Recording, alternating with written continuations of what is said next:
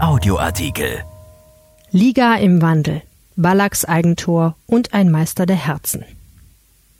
Von Köln bis Corona, vom ersten Meister bis zur größten Krise hat die Bundesliga einiges erlebt in 57 Jahren.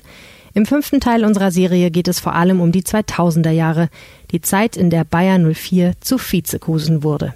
Von Robert Peters. Ein Schmähwort erobert die Bundesliga Vizekusen. Bayer Leverkusen verdiente es sich zu Beginn der 2000er Jahre. Die Werkself spielte wahrscheinlich den besten Fußball ihrer Geschichte. Aber mehr als zweite Plätze kamen nicht dabei heraus. Irgendwann sah das auch die Werbeabteilung des Clubs ein und verlieh sich den Titel Vizekusen in einer schönen Mischung aus Ironie und Verzweiflung selbst.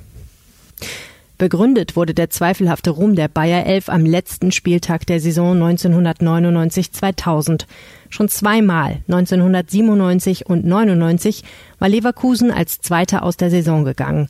Nun brauchte die Mannschaft von Trainer Christoph Daum nur noch einen Punkt beim Außenseiter Unterhaching und der erste Meistertitel des Clubs wäre perfekt gewesen. Daum wurde von keinerlei Zweifeln erschüttert, das ließ seine Selbstwahrnehmung nicht zu. Wir sind auf Sieg programmiert, da hält uns keiner mehr auf, sagte er im Mannschaftsquartier, das bereits von feierlustigen Fans und neugierigen Medienleuten belagert wurde. Knapp 20 Kilometer entfernt begann Bayern Münchens Manager Uli Hoeneß die üblichen Spielchen. Weißbier bis zum Abwinken, Rostbratwürste aus der eigenen Produktion und Brezen von Trainer Ottmar Hitzfeld stellte der Manager den Unterhachingern für den Fall eines Sieges in Aussicht. Niemand weiß, ob solche Mätzchen die Leverkusener beeindruckt haben, aber die Fußballkünstler C. Roberto, Emerson und Bernd Schneider kamen nicht ins Spiel auf dem Provinzplatz im Münchner Vorort. Und Michael Ballack wurde zum tragischen Helden. Mit einem Eigentor schickte er den Außenseiter auf die Siegerstraße. Als Markus Oberleitner sogar das 2 zu 0 erzielte, war Bayer geschlagen. Im Münchner Olympiastadion erledigten die Bayern ihr Pflichtprogramm und bezwangen Werder Bremen mit 3 zu 1. Hönes sprach von meiner schönsten Meisterschaft. Das sollte er noch mehrmals sagen. Natürlich auch im Jahr darauf. Diesmal hätte den Bayern ein Punkt in Hamburg zur Titelverteidigung gereicht. Doch kurz vor Schluss brachte Sergei Barbares den HSV in Führung. Auf Schalke war das Spiel bereits abgepfiffen. Die Gelsenkirchener hatten unter Haching mit 5 zu 3 geschlagen. Und weil Mannschaft und Fans glaubten, dass in Hamburg ebenfalls der Schlusspfiff ertönt war, brachen die Dämme im Parkstadion. Vier Minuten und 38 Sekunden war Schalke 04 tatsächlich Meister.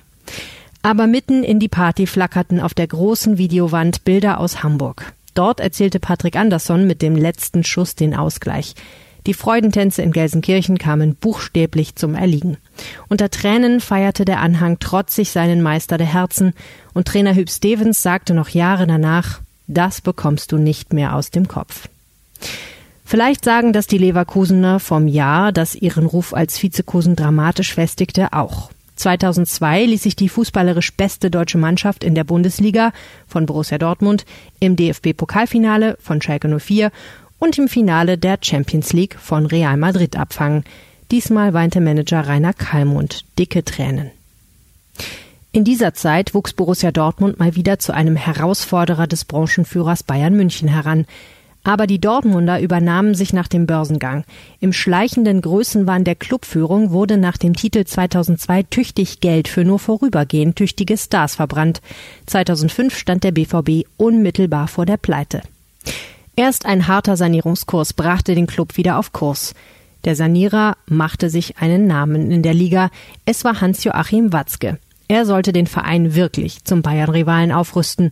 Aber das kriegen wir später. Erschienen in der Rheinischen Post vom 6. April 2020 und auf RP Online. RP Audioartikel. Ein Angebot von RP Plus.